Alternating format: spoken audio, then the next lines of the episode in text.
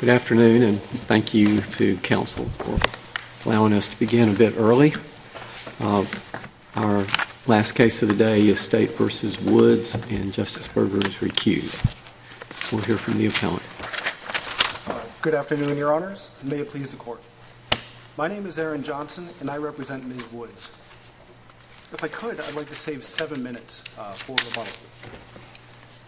Now, as alleged in the superseding indictment and as instructed to the jury, Ms. Woods was charged in this case with a rather technical offense uh, embezzlement of a controlled substance by an employee of a registrant or practitioner under 90 108A14. At the close of the evidence, Ms. Woods moved to dismiss, and the trial court denied her motion. The Court of Appeals majority then affirmed. This court should reverse for two main reasons. Uh, The first, and I just plan to touch on this a little bit unless there are questions, um, is that the evidence did not show that CVS was a registrant as defined by statute. Uh, This was a sole theory of employer status that was alleged in the superseding indictment, and the sole theory that was submitted to the jury. Um, And I don't think there's any dispute that this was an essential element of the offense. Uh, So that is one basis for reversal. The second reason, and the one I plan to focus on today, is that what the evidence showed was not embezzlement. Um, Our position on this is, I think, fairly straightforward. Uh, Again, the statute at issue is 90-108A14. Um, And whatever else that statute might be plausibly interpreted to cover, uh, when the state invokes that statute to charge embezzlement, that's the offense it's required to prove. Uh, And embezzlement is sort of a long settled. but Before before we, before we get there, Mr. Johnson, what, uh, your, the- the author of the state's brief made a brief allusion to a contention that embezzlement as used in the indictment was surplusage. Why isn't it surplusage? Uh, Why is it surplusage? It is not surplusage. Well, t- t- tell me why. And the reason I ask that is, it, it, you know, it looks like the pattern, whoever wrote the pattern can come up with like six different offenses out of this uh, statute. Sure. The uh, indictment seems to me, at a minimum, to allege um, that the, uh, that Ms. Woods was an employee of a registrant, and you've already made your position clear, I'm not trying to get into the registrant issue, uh, uh, who had access, who had access to controlled substances by virtue of her employment, did, and I'm going to skip over embezzlement for a second, fraudulently, knowingly, and willfully misapply and divert to an unauthorized use oxycodone, a controlled substance. That charges, that language by itself charges one of the components of this statute, at least as it is outlined in the uh, uh, pattern jury instructions, doesn't it? So it sounds to me like you're really asking sort of about two different uh, issues. Uh, One is surplusage, sort of for purposes of this case, and I don't think you can treat it that way, because the offense has been called embezzlement.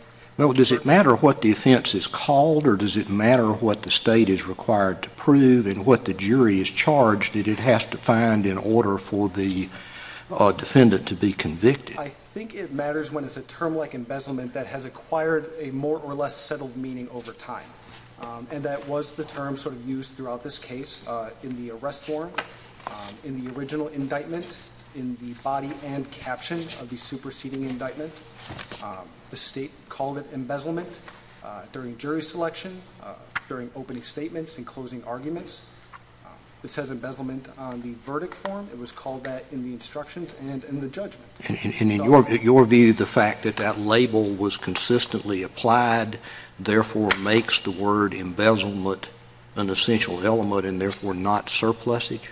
Well, that's part of it. Um, That. Okay, well, what's the, what's the rest of it in case I would Well, make sure the- I'm The other following? part that I wanted to get to was, I think, the sort of broader question of statutory interpretation.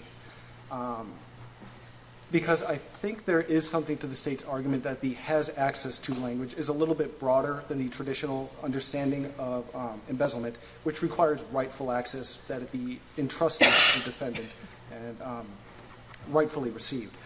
And the- looking at some, uh, so to try to make sense of that, I think it can help to look at some of the uh, canons of construction that you talked about in Fletcher, in um, both the majority and in the uh, separate opinion in that case. Um, And there are two that I think are particularly relevant here. Um, One is prior construction, when you have a term like embezzlement that acquires a settled meaning, uh, that meaning sort of goes with it when you use it again in the future. Um, The second part is trying to give effect to every word of the legislative text. And the only way I think you can do that for both of these, the has access to language that's in the statute and in the, um, the superseding indictment, and the rightful possession element of embezzlement, is to view the statute as creating at least two different offenses. Well, let- one well, Let me, let me, let me, let me back up a second here. The jury was instructed that it could convict the defendant if the jury found first that the defendant was an employee of a registrant CVS pharmacy. Secondly, that while acting as the registrant's employee, the defendant rightfully received or had access to and received a Schedule II controlled substance. And third, that the defendant fraudulently, knowingly, and willfully misapplied or diverted that substance to an illegal or unauthorized use. Now, if the jury, fi- if it's your contention that a finding by the jury of those three facts would not suffice to support a conviction under this statute? It is our contention that it would not suffice to support a conviction for embezzlement. Well, but the, I mean, that's, the- that's, and that's what I'm trying to get to is, other than the fact that the word embezzlement was used in the indictment, and other than the fact that embezzlement was used throughout the trial, mm-hmm. including at other places in these instructions, mm-hmm.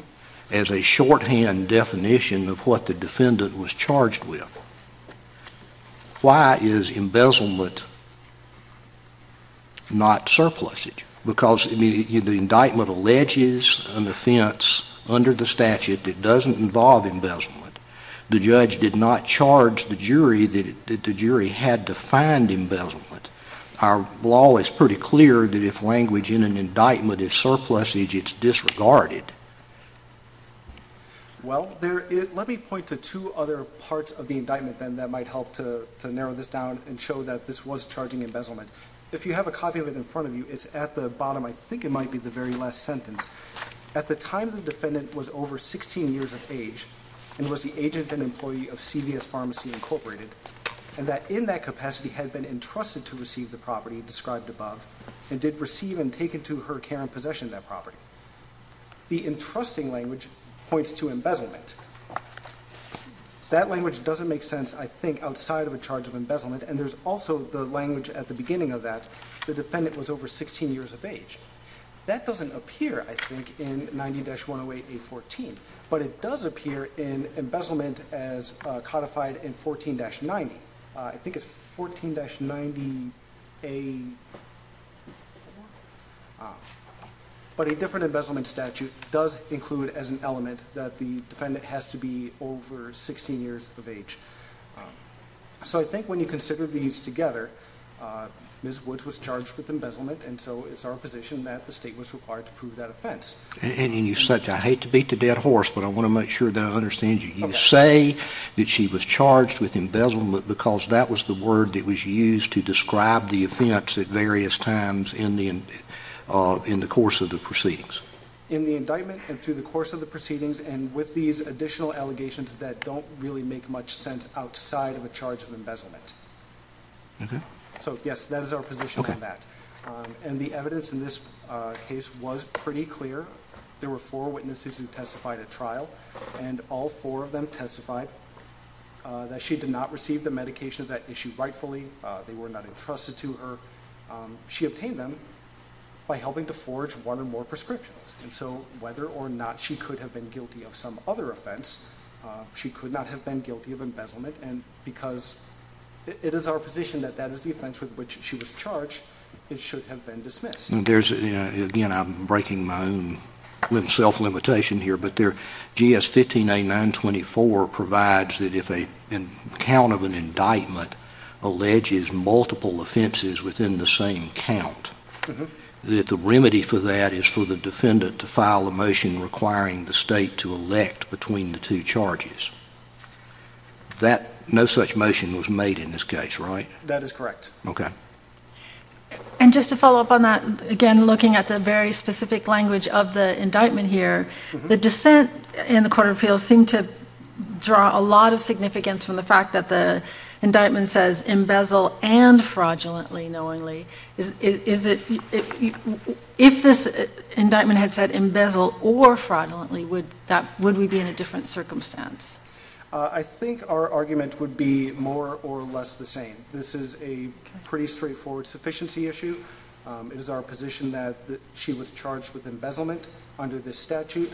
Uh, So that is the offense that the state was required to prove, which includes proving uh, rightful receipt, rightful possession of the medications at issue. Um, And because that's not what the evidence showed, it should have been dismissed.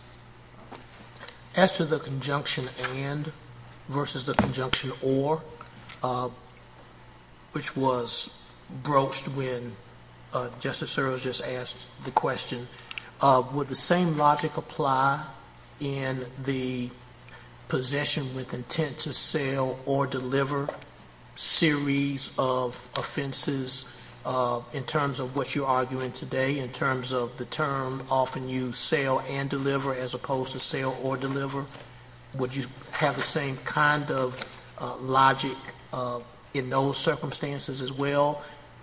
Well, I, I know that offenses are often sort of pled in the conjunctive and then sort of proved in the disjunctive. Um, But it's our position that embezzlement, as traditionally understood, requires rightful receipt and rightful possession. And so when you don't have rightful posse- uh, receipt or rightful possession, then you don't have embezzlement. So this could be, as I think Justice Ervin was sort of pointing to, uh, a situation where the indictment almost charges two different offenses, one of which is embezzlement. And I think when you pair that with the repeated references throughout the rest of the trial proceedings to embezzlement, I think it's fair to say that that is the offense the state was required to prove. In that sense, then, uh, taking a literal approach as opposed to a surplusage approach, um, for my purposes, in terms of, again, likening it to a sale and deliver versus a sale or deliver, which the or language is what is what appears in statute, you would say that, applying your logic, sale and deliver would have to prove in such a case both the sale and the delivery as opposed to the sale or delivery as opposed to a surplusage analysis?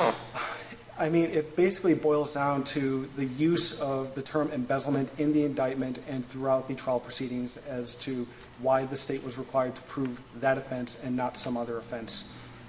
So with the statute at issue here, you are taking the position that in light of the statutory language, uh, arguably confusing as it may be, that both embezzlement and the remainder of that statute would have to jointly be proven by the state in order to be able to get a conviction? If my interpretation of the statute is right, that the only way to give effect to both parts of that, the has access to language uh, in the statute, and then the rightful possession component of embezzlement, and if those are two different offenses, and those are, it does seem that the state would have to elect one versus the other, and could not charge them both in the same count of a single indictment. Does that make sense? Well, it does, uh, as I attempt to understand your argument, with the conjunction and being used, it just appears as though both would need to be proven uh, in terms of the state being able to get a conviction that could be upheld. I think that it comes back to kind of the same position, and I, I hate to keep repeating myself, but the use of the term embezzlement in the indictment and throughout the proceedings was the way they described it at trial court. This was on defense counsel kept saying that the state had chosen a horse to ride, which was embezzlement, and so it was required to prove embezzlement, and that's basically the same position that we have here. Well, help me to appreciate your argument this way.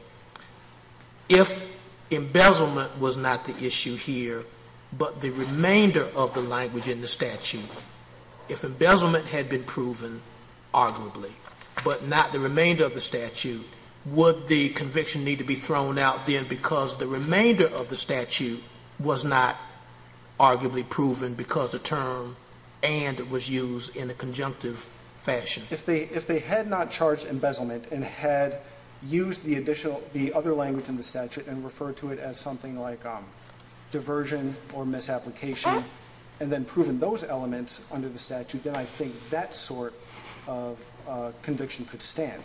But having chosen to charge embezzlement, and with everyone referring to the offense at issue as embezzlement throughout the proceedings in the trial court, again, that is our position that the state was required to prove that offense.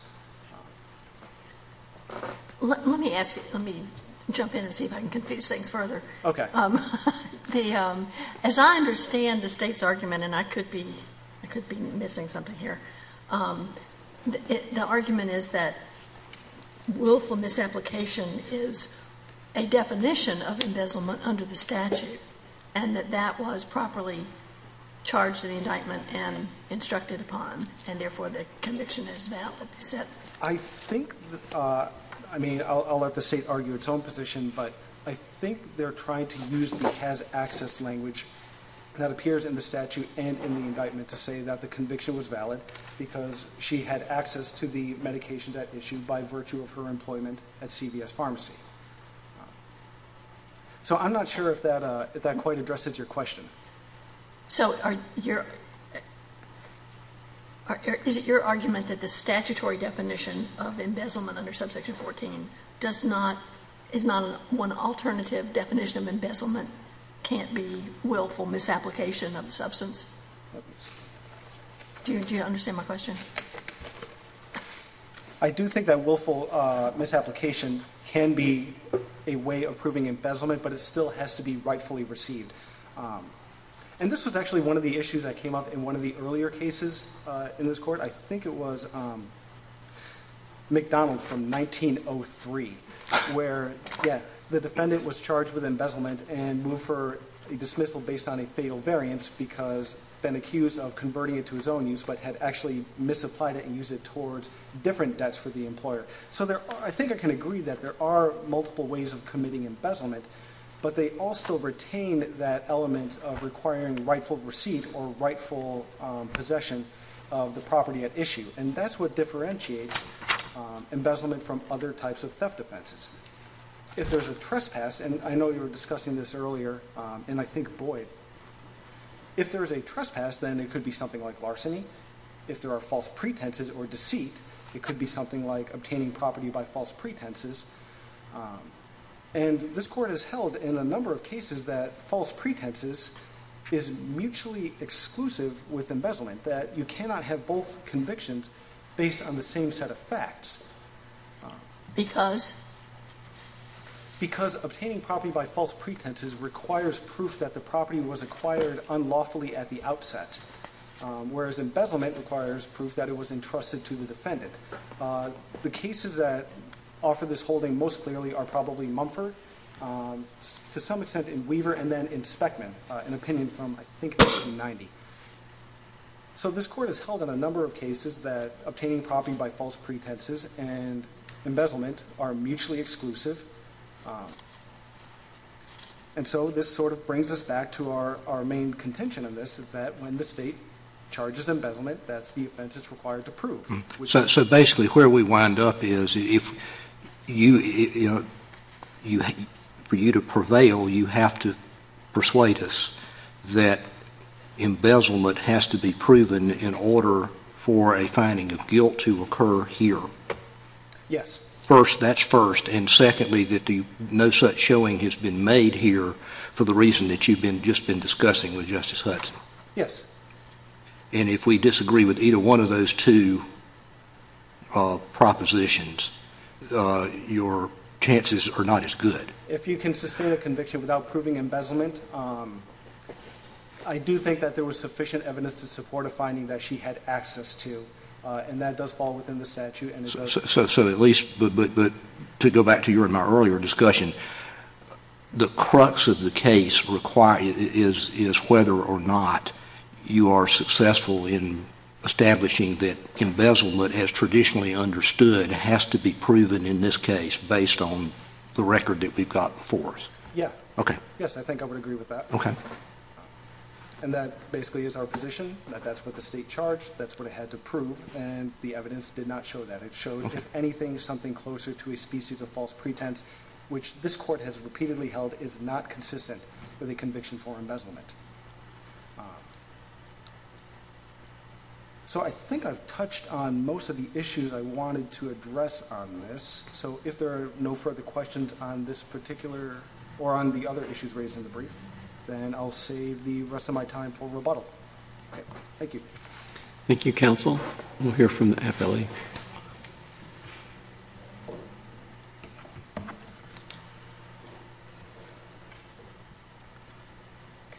Good afternoon, Mr. Chief Justice. May it please the court. My name is Jessica Sutton. I am Special Deputy Attorney General of the North Carolina Department of Justice. I represent the state in this matter. the issue presented before the court today is whether or not the trial court erred in denying the defendant's motion to dismiss. In short, it did not. The state provided sufficient evidence to establish every element of embezzlement of a controlled substance by an employee of a registrant under Section 90-108A14. That was the only statute that the defendant has been charged with violating.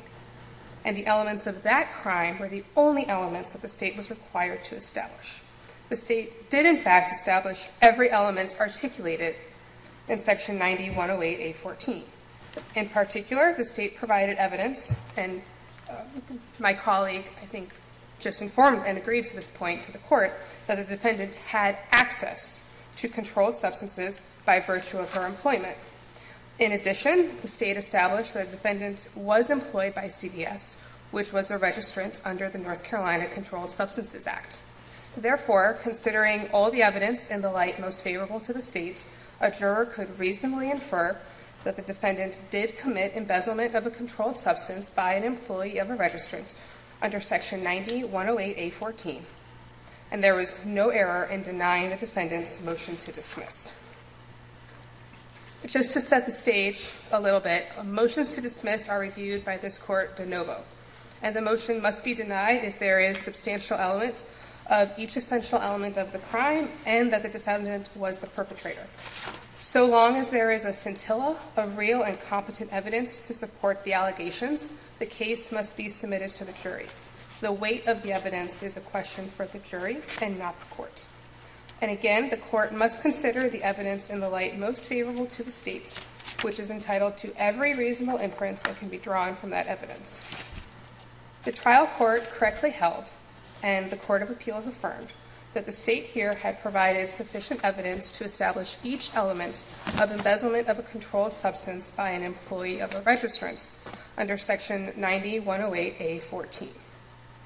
In particular, the Court of Appeals found that the state had demonstrated that defendant had access to controlled substances by virtue of her employment, as is required by the statute.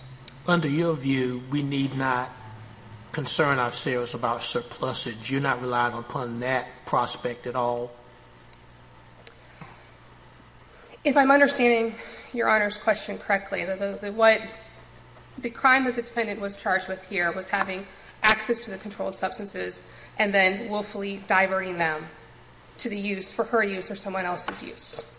And so that is the construction of the statute that we are that we are interpreting here. All right. I, I, I want to make sure we're using the same words and the same construction of those words. Mm-hmm. Are you relying at all upon the potential legal view that the term surplus, uh, the term embezzlement is used in a fashion that could be considered surplusage and that embezzlement did not need to be proved by the state in order to get a conviction under this statute, under this uh, indictment?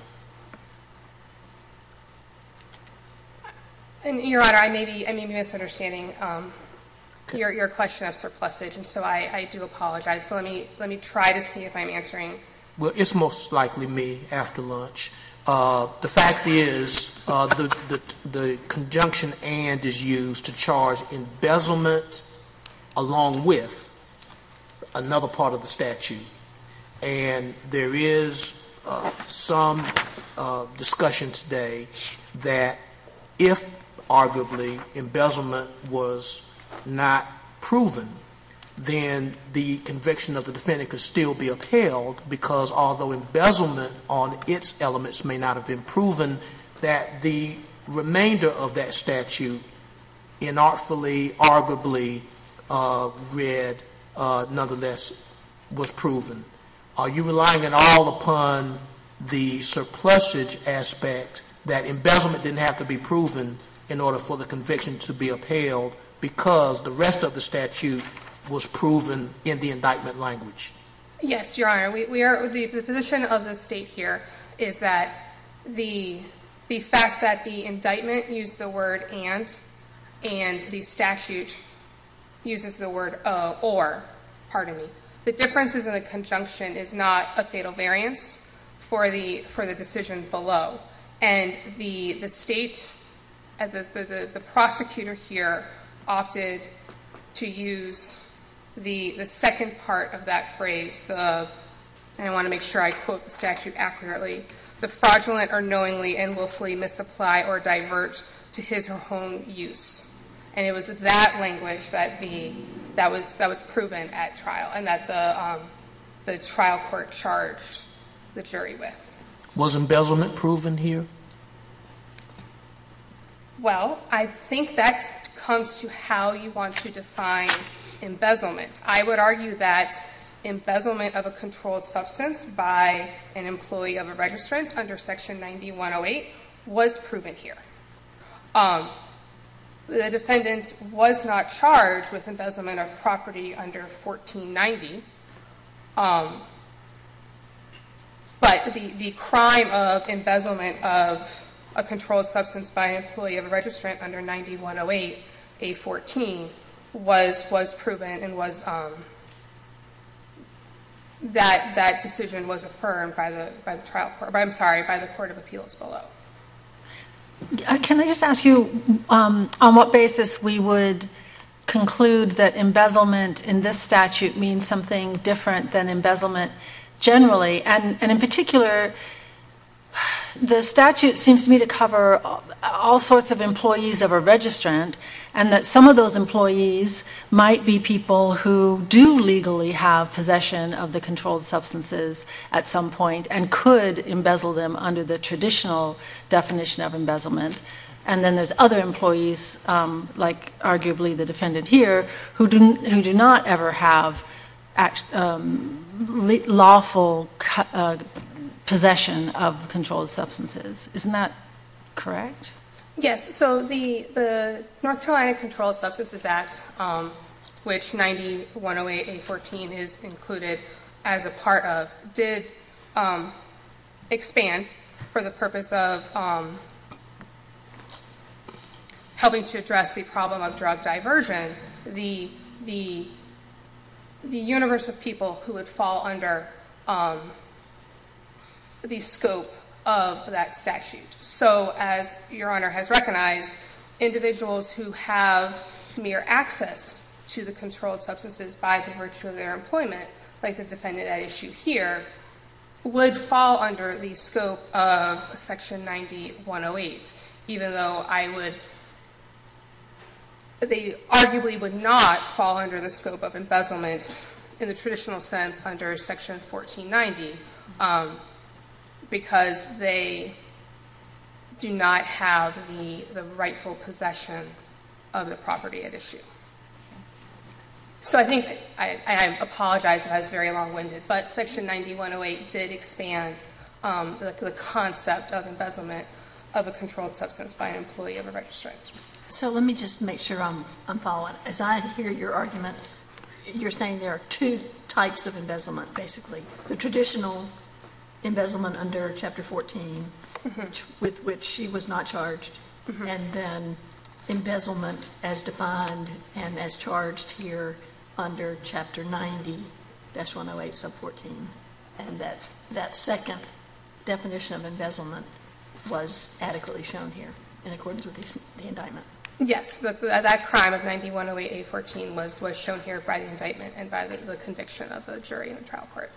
Okay, and you, but, and you're not really disagreeing that they have different definitions and maybe different elements? I do, I I absolutely agree that they do have different definitions. For instance, there's the fact that 9108A14, an, an individual can be found, one element of that offense is that someone has access to the controlled substances by the virtue of their employment, which is a different standard than having rightful possession of that property. Additionally, But, sorry, but, but, but my question was really, why? Why would we, what in the statute suggests that embezzlement, the, the General Assembly's use of the word embezzle here was intended to have a different meaning than it embezzle has, and embezzlement has in every other context? When this statute can actually cover actual employees of registrants who do embezzle under the traditional understanding. I think that employee, the, the, the statute does if the employee is one who is authorized to possess the controlled substances. Right. And so they fall under that, that provision of 9108A. But if someone merely has access to the controlled substances by virtue of their employment, that's when the, the second prong of the second element under 9108A comes into play, which is the knowingly, willfully, or, um, I'm sorry, fraudulently or knowingly and willfully misapplying or diverting to his or her own use. And, and so that, I follow that, and that all makes sense. And I think my question is just, given that, given what you've just described and explained, why do we need to ascribe any new meaning or understanding to the word embezzle or embezzlement as it's used in this statute? In other words, it seems to me that, the- that there are multiple crimes covered by this single statute. Some of them are uh, embezzlement, as it's traditionally and always been understood. Others are the, the willful misdirecting and, and misapplying by an employee who may not have um, lawful possession, but is otherwise, um, this statute makes that activity unlawful. And so I think that's the, the, the statute is, is, has been, it was written to expand the, the universe of, of individuals who would fall under embezzlement of a controlled substance by an employee of a registrant under, under this statute. Um, The other, the other major difference, um, going back to, to Justice Hudson, your question between the statute and 1490, is that 1490 discusses the, the conversion of the property under 1490B2, whereas the statute um, mentions the, the diversion of the property.